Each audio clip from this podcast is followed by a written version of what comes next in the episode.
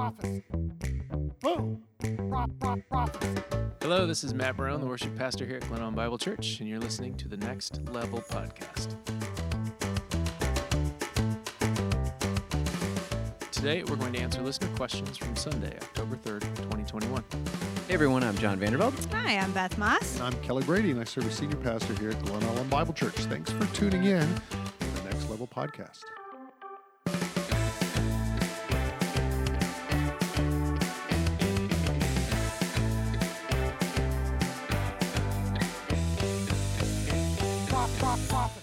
Beth is back. Beth is back. Welcome back. Welcome Thank you. back. Thank it's like you. a reunion tour. it is a reunion tour. Getting the band I, I like the new uh, opening. We don't have these long quotes from Kelly, except that I like it too. So, Beth. what you're saying you're is there's wondering. less of Kelly. it wasn't your idea to take it out. Though I'm a little like, how come Matt says his role, Kelly says his role, and John and I are just like, hey, hey, we're just here hi, talking about stuff. I'm stuff. just What- here. Beth, what is your title? Random lady. I'm Beth Maas, the random, lady. Random lady. You know, I just don't like titles to define me. we don't. Nobody puts baby in the corner. Is that what you're saying? Hey, right. Oh, gosh. We missed you, Beth. Oh, I've missed you guys too. Liar. Tell us what's been going on in your life. You've got new jobs. New jobs, couple things. Yes, so I uh, will be stepping into a full time position at Wheaton College as President? um, president, vice Random president, lady. random, Random lady. lady.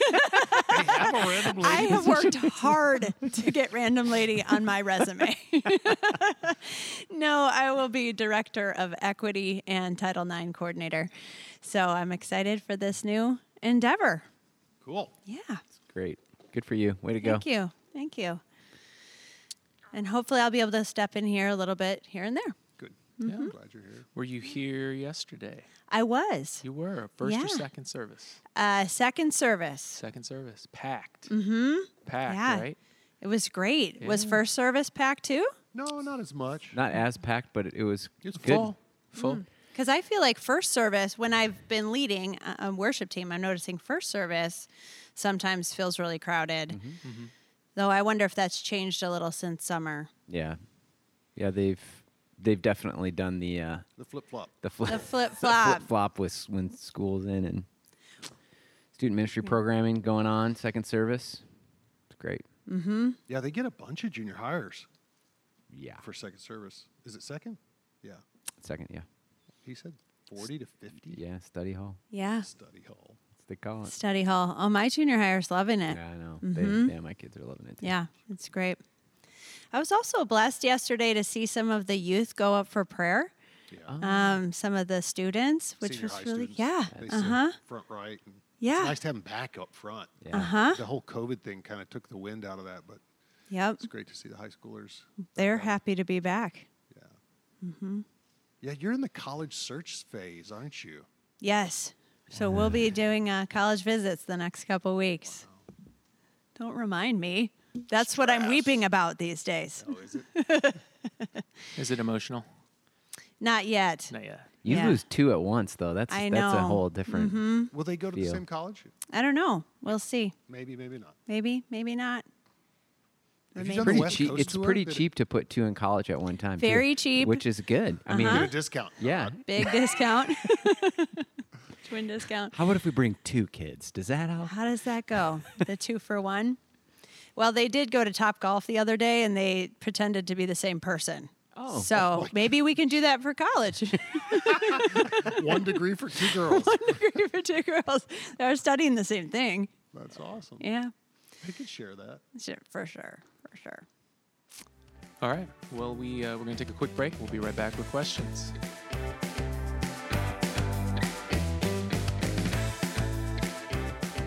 Let's get into some questions. We've got a lot of them today. First question I don't want to just weep. I want to fix things. I want to be part of solutions to all the problems in the world that seems to take us quickly into political space. Is that wrong? Yes. I'm just looking at all the problems in the world. That feels Feeling pretty overwhelmed? overwhelming. How much time do you have? It's you know, good that this is a person of passion. They want to they want to be a part of solutions. Absolutely not. Nope. it's not wrong to want to be a part of real time solutions. And rest assured, God doesn't want us to just be people that weep either. Uh, God wants us to be a people that is a that are a part of the solution. That's you know the coat drive that we're doing here. That's a part of it. Our care center monthly, um, pastoral counseling care that we give to people, all part of the solutions. Um, the Bible studies that are offered here, as we're you know we're trying to offer solutions. My warning was that we can move too quickly into solution phase and never allow ourselves to really feel sadness.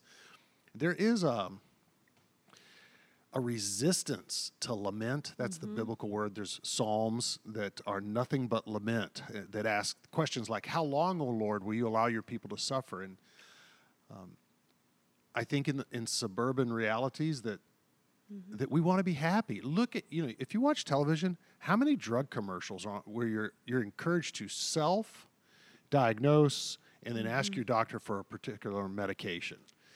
Uh, we you know we we run from pain, so we're actually supposed to cry with those who are crying. We're supposed to care for each other, and um, so and I think two of the examples I offered Sunday, abortion and immigration, are great examples.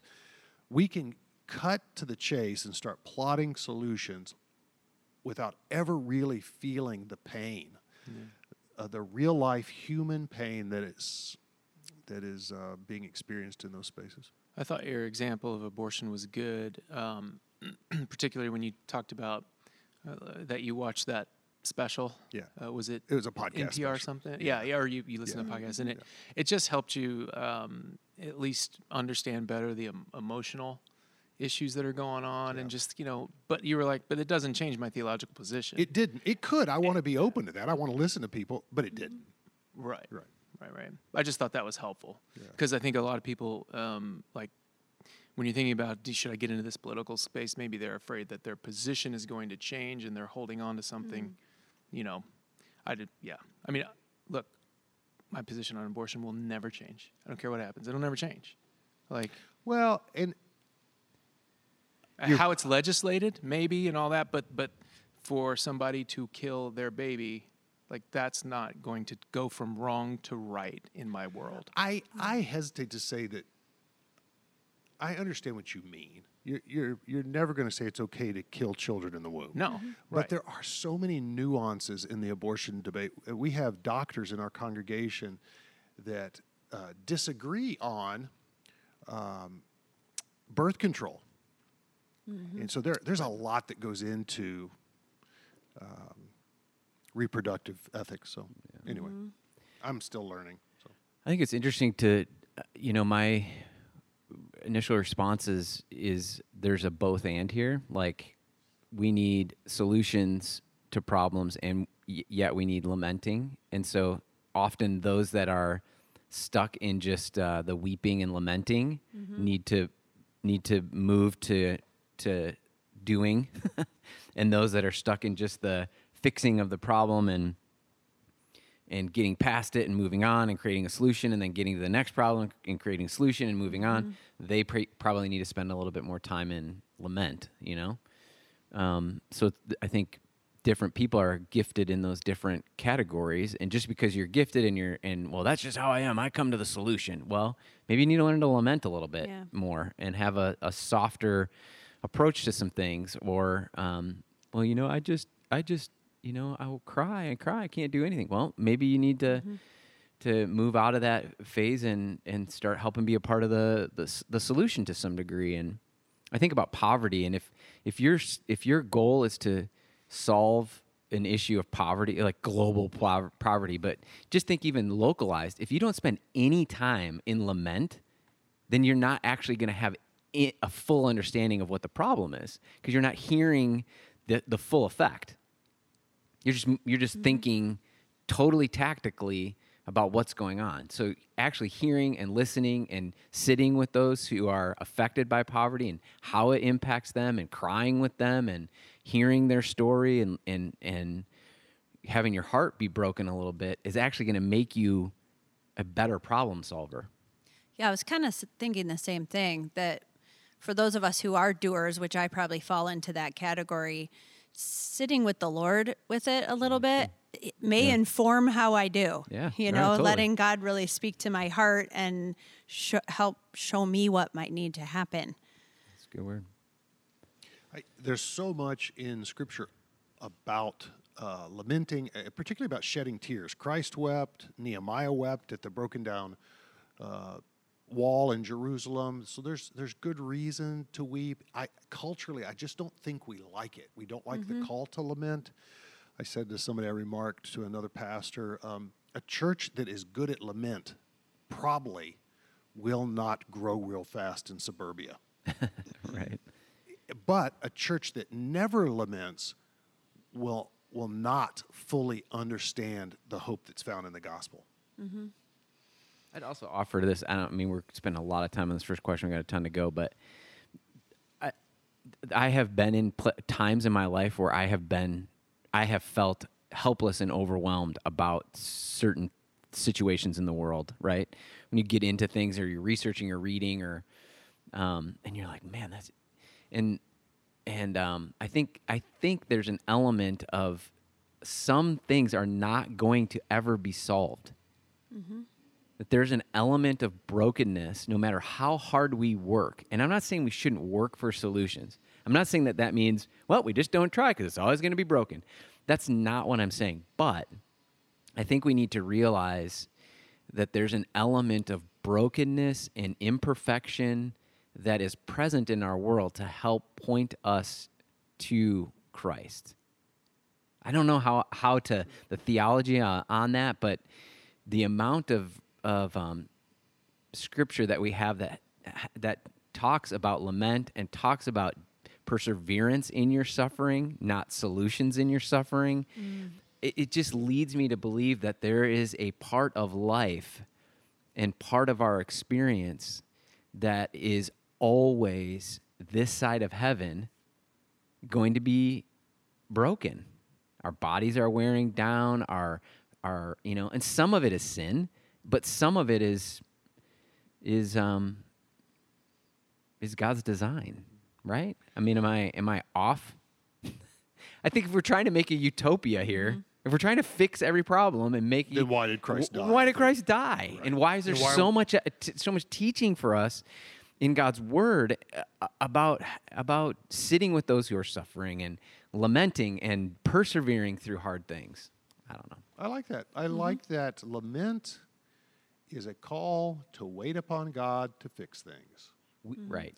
Well, and there's also probably some healing, and there's probably some growth, and there's some pro- there's probably some work that God's doing while you're doing that. Mm-hmm. There's pro- you know, like you say, often God is process oriented. Like mm-hmm. that's part of probably a crucial process of us mm-hmm. growing closer to to Jesus, right? Yeah.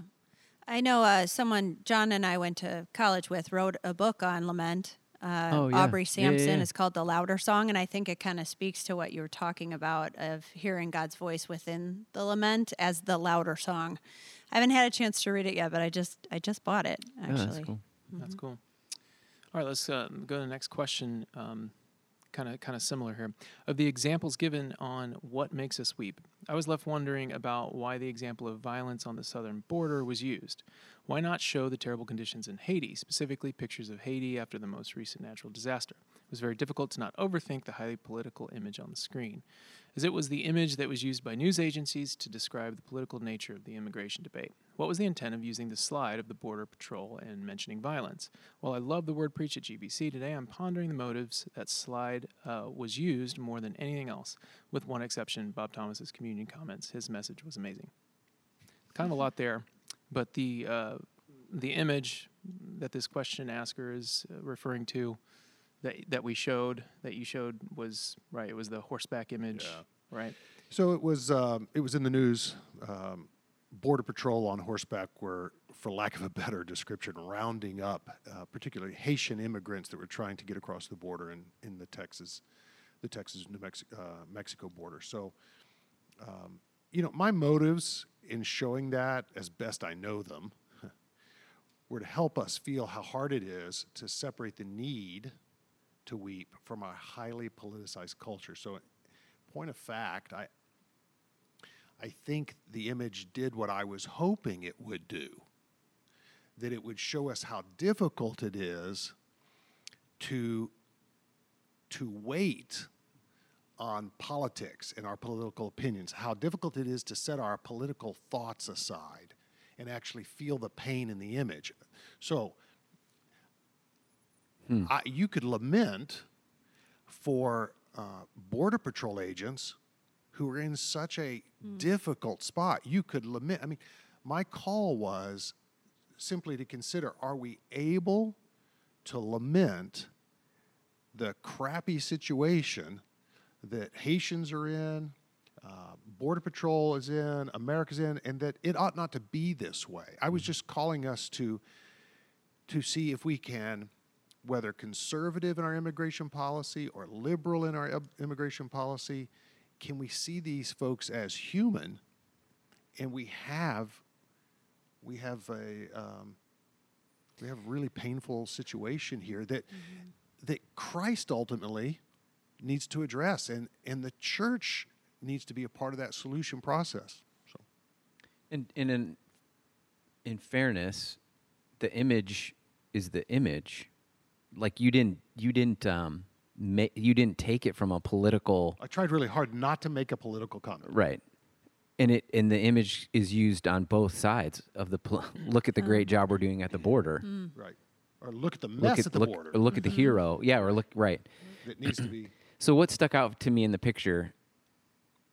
The Haitian men that are running, not one of them has a pair of shoes on. Mm, mm-hmm. If if that doesn't make you lament at the fact that mm-hmm. these grown men have had to run, flee in the desert. in in i mm-hmm. without shoes on, who mm-hmm. don't worry about the Don't go to the solution. yeah, first. right, right. Just look at that that, and I, it's difficult. It's very difficult to do, and I, I think your the your reason for using the image it t- is the case in point. Like immediately we go, Exactly. this is an immigration issue. This is a mm-hmm. political Right. issue. This is a The question being asked just kind of proves what you were trying to it- it- prove, Agreed. right? Like what you were Right. trying to attempt Right. to Right. illustrate is that an image can go up and we can audit, we can immediately our first response is wait a minute, what's going on here? right. What's the agenda? What's what are you politically? trying to make me think and feel? Right. And, Are we saying that we should open the border then so that these guys are safe? That's what you're saying when you put that image up Are and you, you- say there's violence. Are you saying that we should build build a wall? Yeah, let's right. Let's not put border agents in that position. Let's mean- build a wall and let's let's be done with this. The fact is that there are people with all their possessions in a plastic bag with no shoes on their feet who've had to mm-hmm. fle- flee their country for because of disaster and Right. and a coup mm-hmm. Right, and a, an assassination of their president. Mm-hmm. And this is the situation, and, th- and and that should break our heart. exactly. Yeah. Yeah. I do. I'll just say it again. The truth is that if we can't or don't or won't feel the suffering in the world, then we're not going to get to fully celebrate the hope that's found in Christ. Mm-hmm. And I, I think we avoid lament to our own detriment. Hey, that rhymed. I think we avoid lament and don't. Did it not? Kind, Shall- maybe. I mean, if you were a rapper, you, could, yeah, I was going to say I would keep it out of your next rap. you might be able to get away with it, but He's not a rapper. I'm not. lament and detriment. That sounds like a little kid video. Sometimes, sometimes That's I Kelly feel like, rapping. Beth, it's great to have you back, but A hip hop, a hip to the hippity hip hop. Sorry. uh, next question. That went off the rails fast. Welcome back, Beth. um, yeah, I, I, we probably went over that enough. Let's go. Let's go to the next one. Um, I am one of those people who weeps over everything that is wrong in the world. Frankly, it is paralyzing for me, and I have trouble feeling anything other than sadness. What advice would you give me and people like me? I would say uh, make sure you read the elders' um, call to John. He actually says in the passage, so John's weeping, and the elder responds, Do not weep. And, and this is not to communicate that we should not be sad, but rather that we should find hope in Christ. in other words, there are situations over which we should appropriately lament, we should weep. But that's not our only response. John made this point a, a little while ago. We want to avoid both poles here. We want to avoid being hard hearted and never feeling what the world is suffering with the, the inequities of. Uh, food and, and wealth and the violence that the impoverished experience. We want mm-hmm. we don't want to be so callous that we don't experience that. Neither do we want to be so hopeless that we live depressed and, and as if there's no um, Because that's not the mm. space for a believer, right? no right yeah It also reminds me of how you often say we need the bad news of sin to understand the good news of the gospel. It seems like a parallel mm-hmm. kind of thought. yes Yeah. All right. Um, it's like tonight. We have a, uh football practice. I get to be the coach tonight. I'm going to tell our kids. is that the bad news or the good news That's Right. that's. I don't know. I don't know. I'll tell you tomorrow. But I'm going to tell the kids don't stay blocked. Don't stay blocked. Right? Like they get blocked and they just kind of shuck don't stay blocked. Don't stay Stop in the that, block. Don't stay in that place of despair and hopelessness when we have a message of hope from Jesus. Uh, and I might say that too tonight, right? That wouldn't be weird. okay, here we go.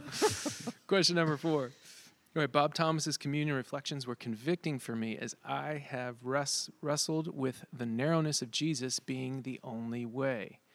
What would you say to someone like me? It seems so clear to him, uh, meaning Bob Thomas. Why is it so difficult for others? I thought Bob did a great job.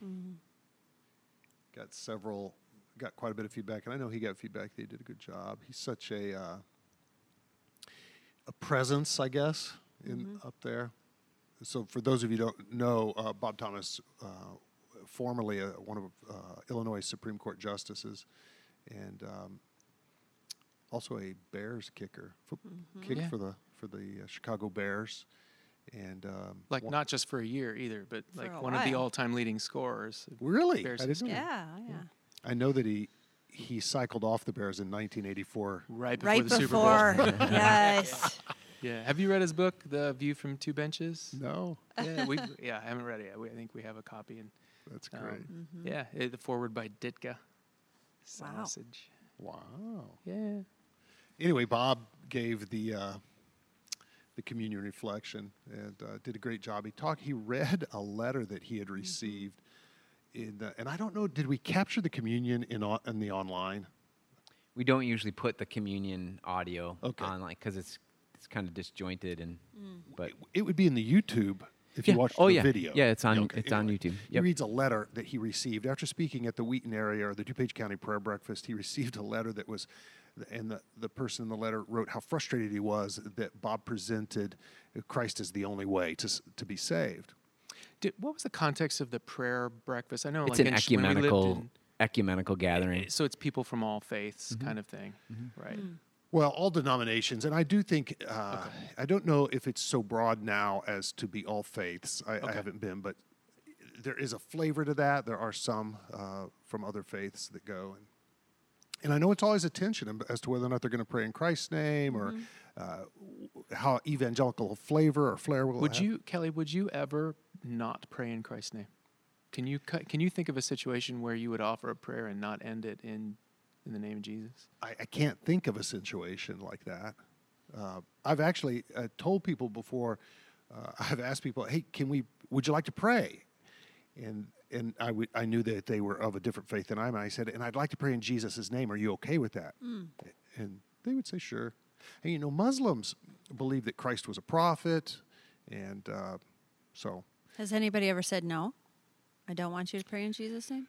Um, I, I think um, I had some Jehovah's Witnesses. Uh, did I'm not sure Jehovah's Witnesses pray in Christ's name. I, I'm drawing a blank right now, or was it? I think it was Witnesses may not. They, I think they pray in the name uh, Yahweh or Jehovah, and they. Um, I said, "Well, then I'll pray my prayer. You pray yours." I remember it was in our living room. They had knocked at the door, and I invited them in. and We were talking. I said, "Well, let's pray, and then we'll, you'll be on your way." So, you know, this question asker wrestling with the narrowness of Jesus being the only way, and um, perhaps thinking that that narrowness is a negative connotation, Right. How do you how do you frame that? How do you see that as do you see that as just being exclusive and not including and Yeah, I see it as exclusive and not including.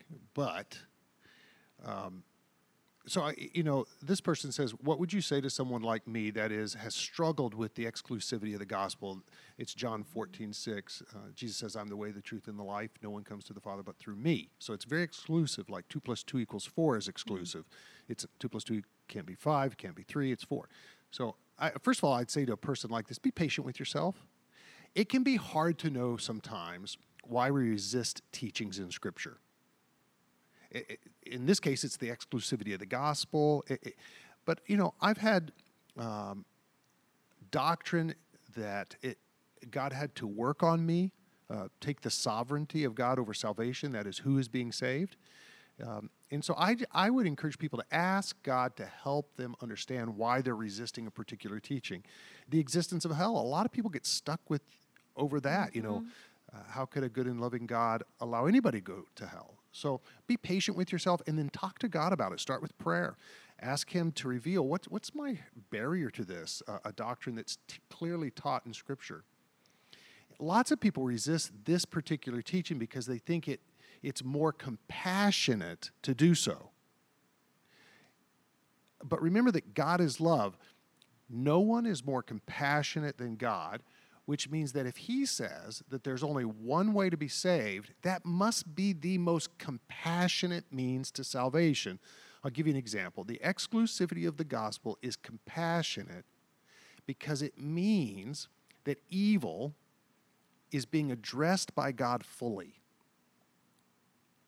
Whereas if if there were more than one way to get to heaven, if if we each were responsible to find our own way to heaven, then evil may or may not get addressed.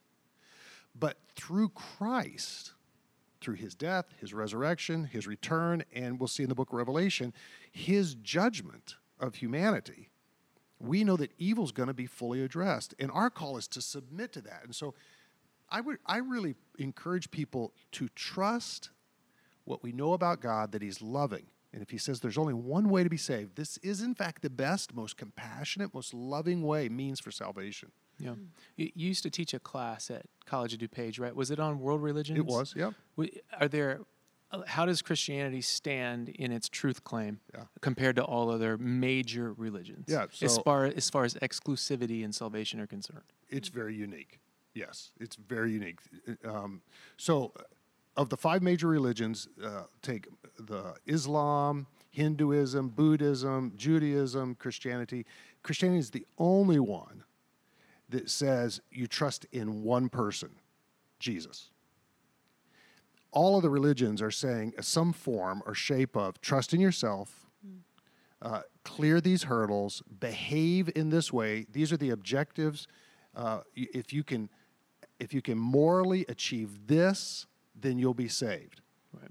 And each person's responsible for themselves. Um, so what I like to say is, those other religions are exclusive as well. Uh, They're exclusive in that you have to achieve a certain level of morality, or you don't make it in. Right. According to their guidelines, Yes, correct? yes. They're not saying any guidelines. Right, They're right. saying our guidelines. Right. Where I was going with it is all major religions make a pretty exclusive claim. They're just they're different in nature. Right. Right? Yes. Because so they exclude the those who are immoral. Whereas the good news of the gospel is anybody can be a part. This is the notion. So yes, it, there's only one way to be saved, but anybody can be saved, the moral and the immoral. And in this respect, uh, Christianity is uniquely inclusive. right, right. That's So good. there is there is an exclusivity. There's only one way to be saved, but anybody can be saved that way. Whereas in, in the other world religions, that is not the case. So be patient with yourself. Trust that God is loving, and that this must be the most compassionate way. Uh, in particular, it I see compassion in it because it, it means that evil is going to be addressed, and, and that's compassionate to see that evil's addressed. I think there's a lot of us that struggle with this um, exclusivity, inclusivity of the gospel. I don't know. Have you? Um, I feel like every time you say it, because this is not the first time I've heard you kind of talk through this, it makes so much sense to me. Have you considered doing like a sermon series on this for those of us that want to understand this better I haven't. So let me noodle on that. Yeah. so that we can speak, you know, kind of more educatedly about it? Because that is often one of the things as believers that people come at us with. Well, how can you say Jesus is just the one way? Yeah, some of the best preaching on this is offered by uh, Tim Keller, who's actually retired from pulpit ministry and he, he does church planning now. But if someone wanted to dig into this more, Tim Keller does the best work on um, on just uh, the nature of salvation, why it's a blessing that Christ is the only way, and why the other religions of the world are actually a unique burden. And humanism, in particular, is the one he takes aim at because he did work in Manhattan where um, people are highly credentialed, highly competent, and and they believe education's the answer often. We're, we're going to educate ourselves out of this. We can put some Tim Keller links in the uh, description, Yeah. show description, Okay. so you can grab them. But yeah, that's a good word, Beth. I'd be tempted to do that. All right. Next question. If GBC attenders stand in defiance of the elders' request to wear masks indoors, then shouldn't they step down as volunteers? It is a horrible message that ushers are not wearing masks as they welcome people to their seats. They're representatives of the church and yet disobey leader- leadership. Did you see this? I yeah. Was this a this was happening It's Sunday? a tough question. Ushers not wearing masks. You noticed, Beth? You can. I did. Okay. Not wearing any mask at all? I don't think our ushers were. Our ushers were unique. This this might, you know, there's a lot of people that volunteer in the in the Mm-hmm. lobby. Our I mean, m- maybe it could have been, but we had a different team than we normally have. So I don't know. They might have been speaking about this week. They might have been speaking about another week. I, I don't Well, know. do this but Right. for us, John. Would you state our policy? What what where are we at? we have no policies around here. How about practice? What's have- our posture? It's is it a free Let's not all? box each other in like that.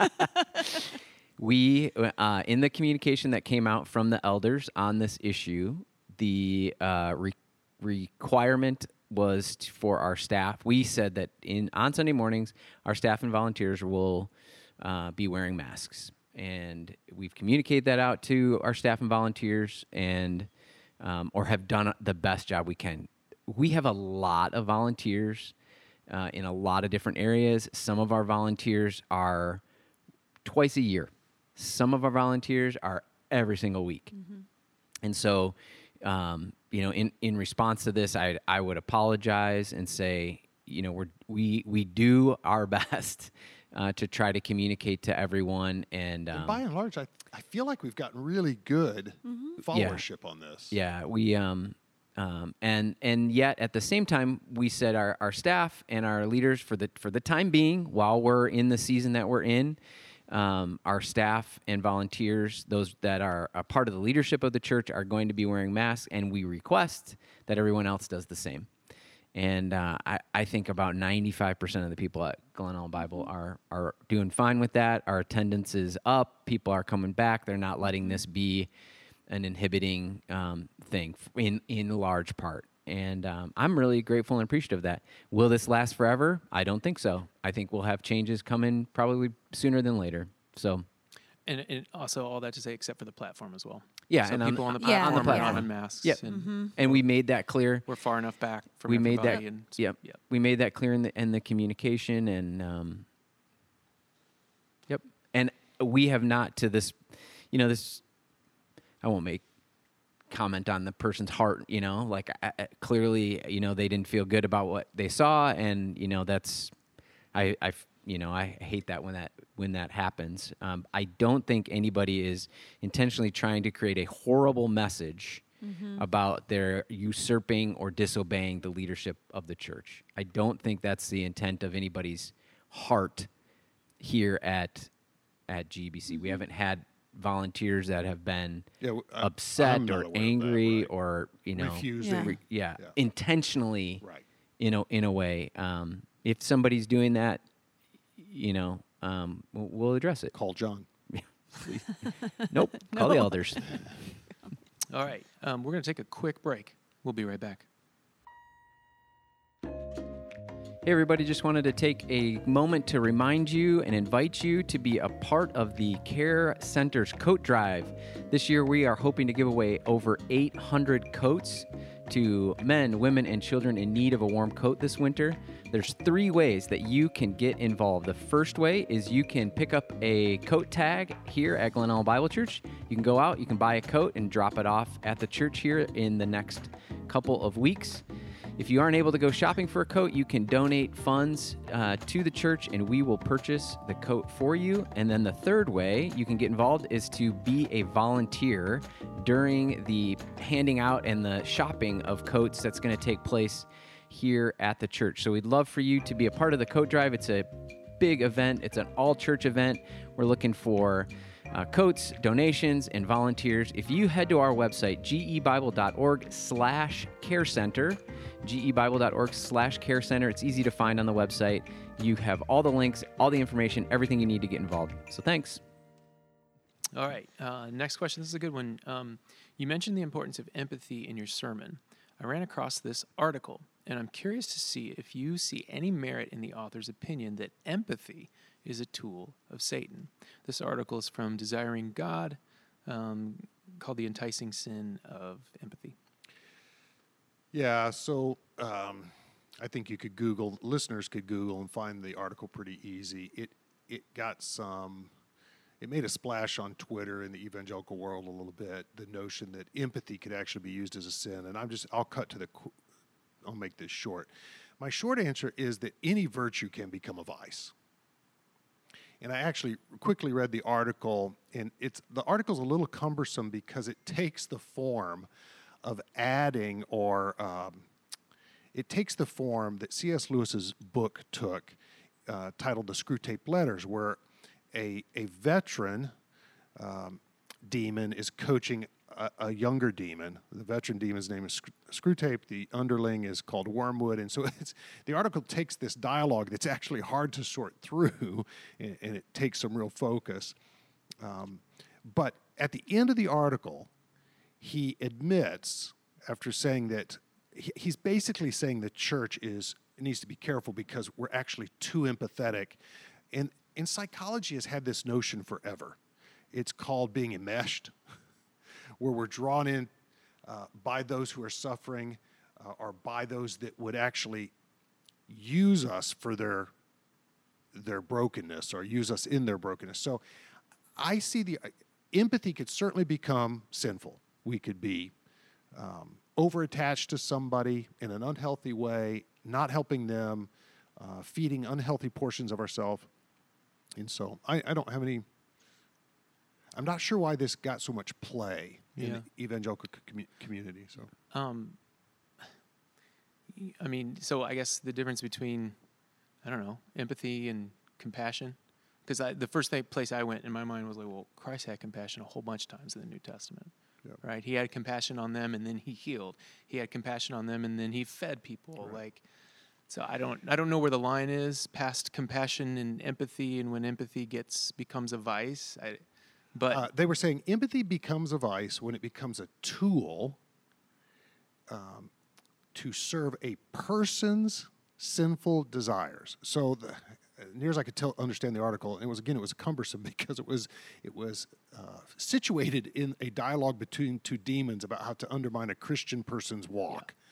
So it was it's a little difficult to sort through, but they position it as when a person is suffering, encourage them to draw others into th- their suffering by empathy. And there's this over over involvement and enmeshment. Mm. And that's I, I think it's unhelpful and yeah. could feed our sinful desires.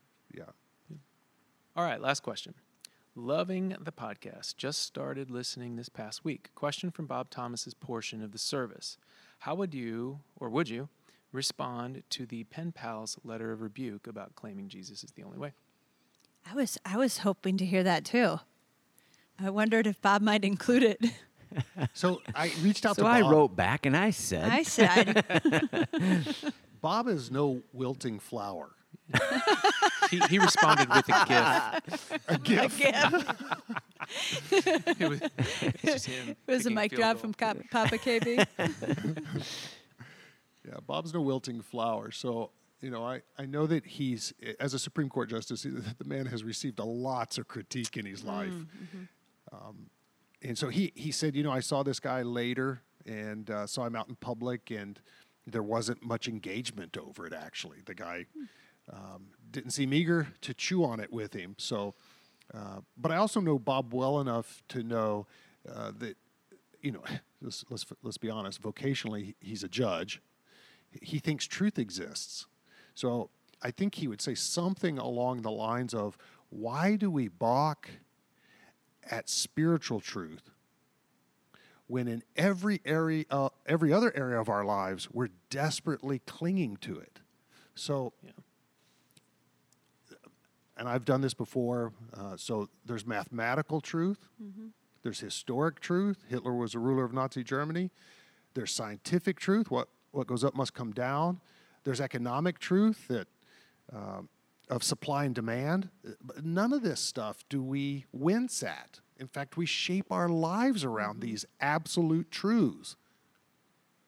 But for some reason, we balk at spiritual truth. And if it were me, and I think Bob, I know Bob well enough to say, I think we we balk at saying there's absolute spiritual truth because our hearts are rebellious.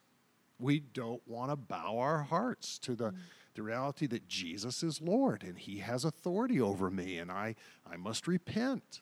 So, Wasn't there also a jab uh, in in the letter he, he read about him just being a justice and having and having Yeah, faith sh- How dare intertwined with it? Wasn't there a little jab Intertwine in there about it that? was Yeah. you're a public figure. You're elected to public office. How dare you talk about? I just cannot wrap my mind around that expectation being put on somebody. Like, wh- with with what we believe and who we are as Christians, that Christ lives in me. Right. Right. Like That I'll edit my conversation. how do I make myself not be myself so that I can perform my profession? Yeah. It doesn't make any sense. Like, Yeah, the living out of the separation of church and state is uniquely. I mean, people have unique takes on what that actually looks like and what that means, and And I will say, ethically, uh, Job, Bob's not on the Supreme Court anymore. But when he was on the Supreme Court and serving as an elder, there there are particular guidelines. Like he, as I remember, he couldn't uh, send out fundraising letters on behalf of the church.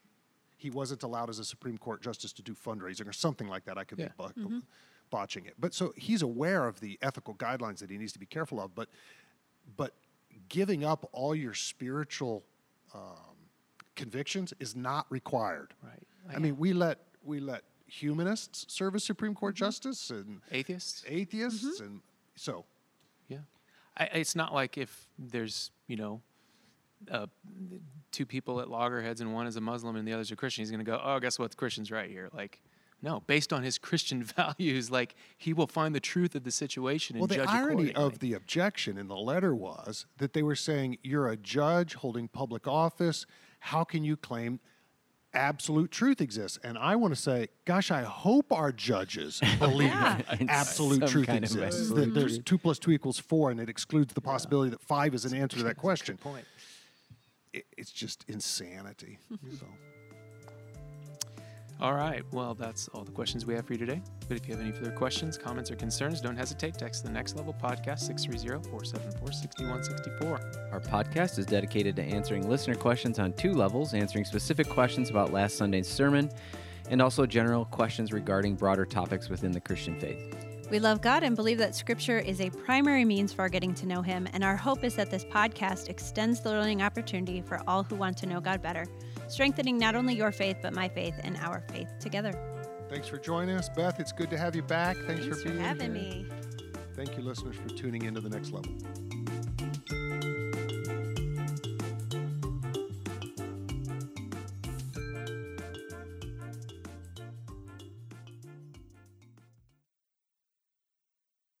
Boom. Pro- pro- prophecy.